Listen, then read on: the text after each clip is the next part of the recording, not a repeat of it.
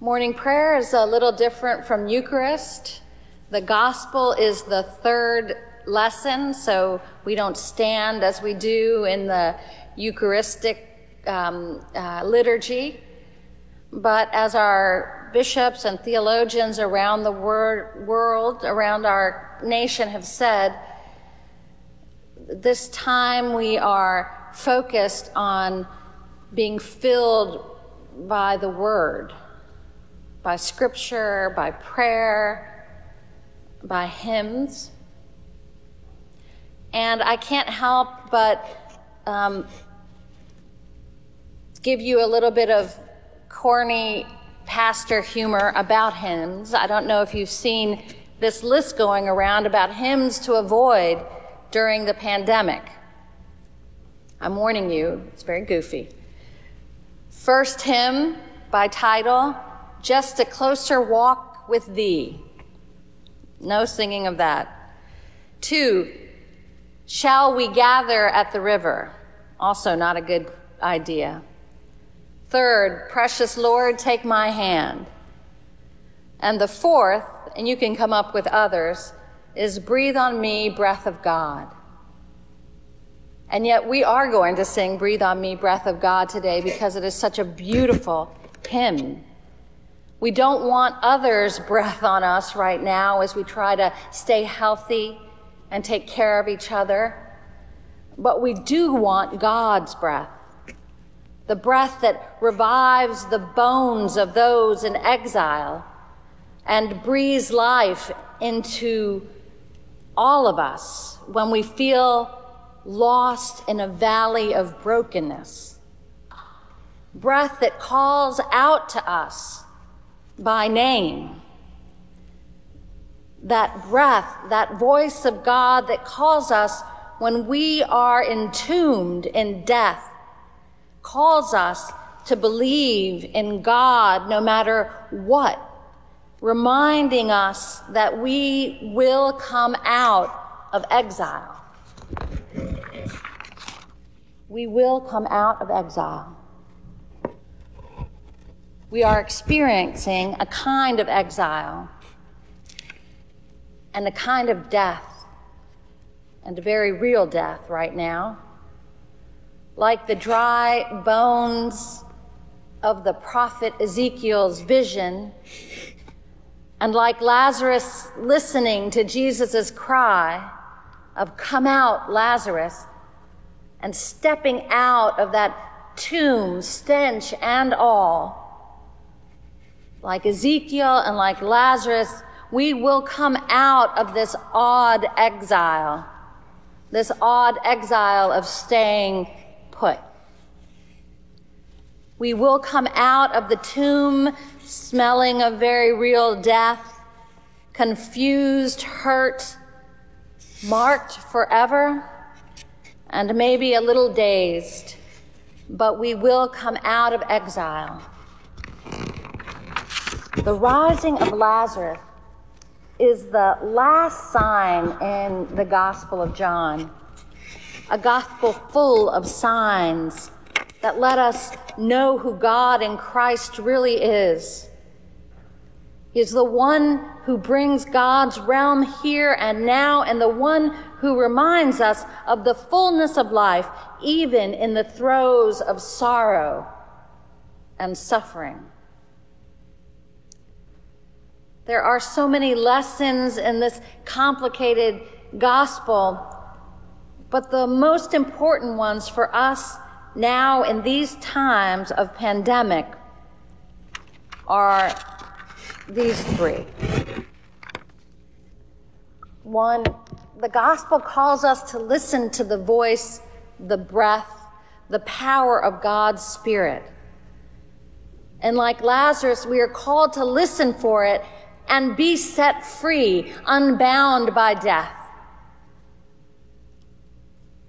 Another point, another lesson I heard Carolyn Lewis articulate so well is that we are to recognize that Jesus comes alongside us in our weeping and in our discomfort and in our anger and in our lament. Jesus comes alongside us in these times in that anger and lament at the inescapable the inescapable harshness of death. And Jesus weeps and mourns for his friend as we weep and mourn for our friends who are sick and isolated and dying. Jesus comes alongside us.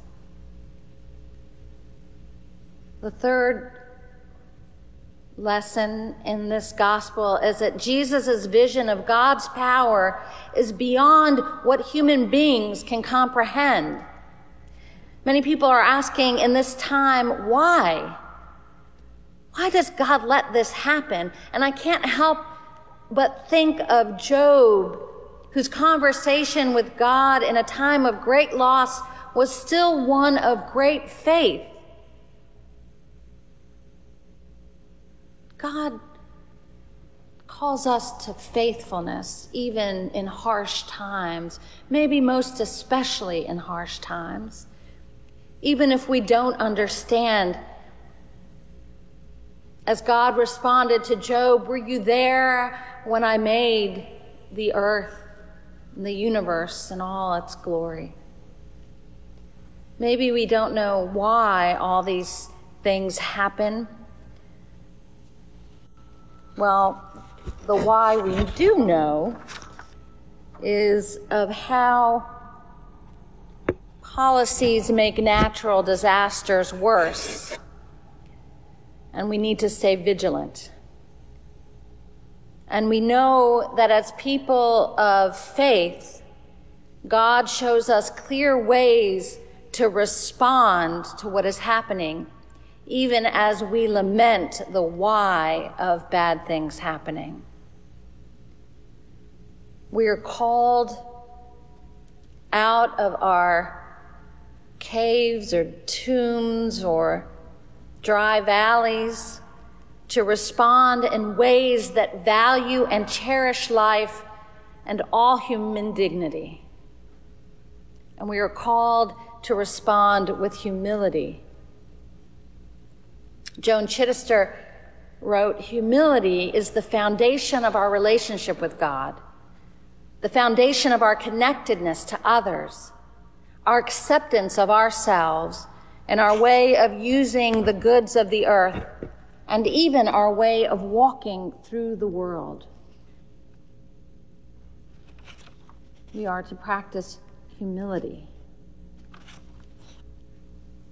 I was speaking recently with my husband, and we were sort of over in awe, I guess, thinking about all of the societal ills and natural disasters that we've overcome in our lives or lived through. In El Salvador, it was civil war, earthquakes, hurricanes. When we lived in DC, it was 9 11 anthrax, the DC sniper. Here in Houston, it's been more hurricanes and now the COVID 19 pandemic.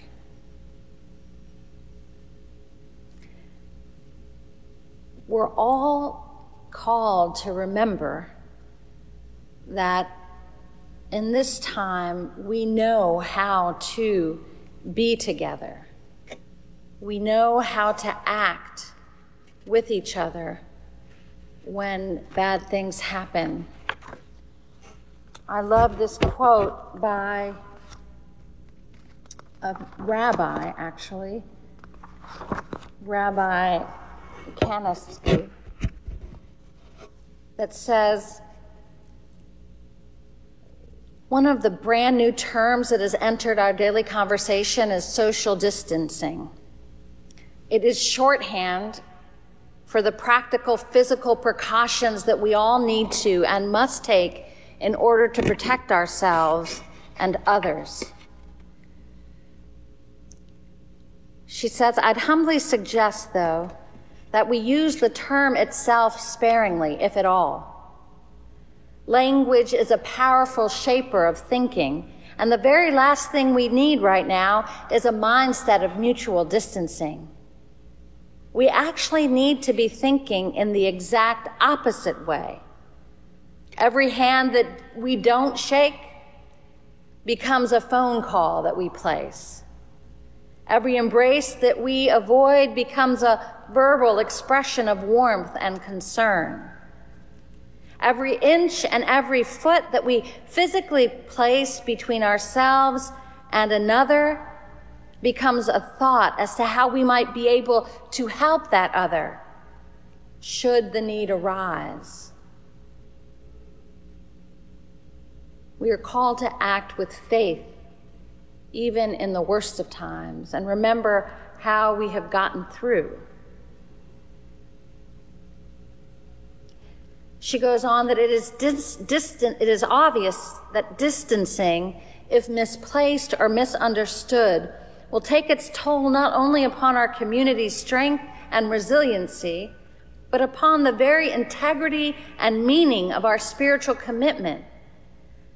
And who knows if it was for this time that we have committed ourselves to walk in God's ways.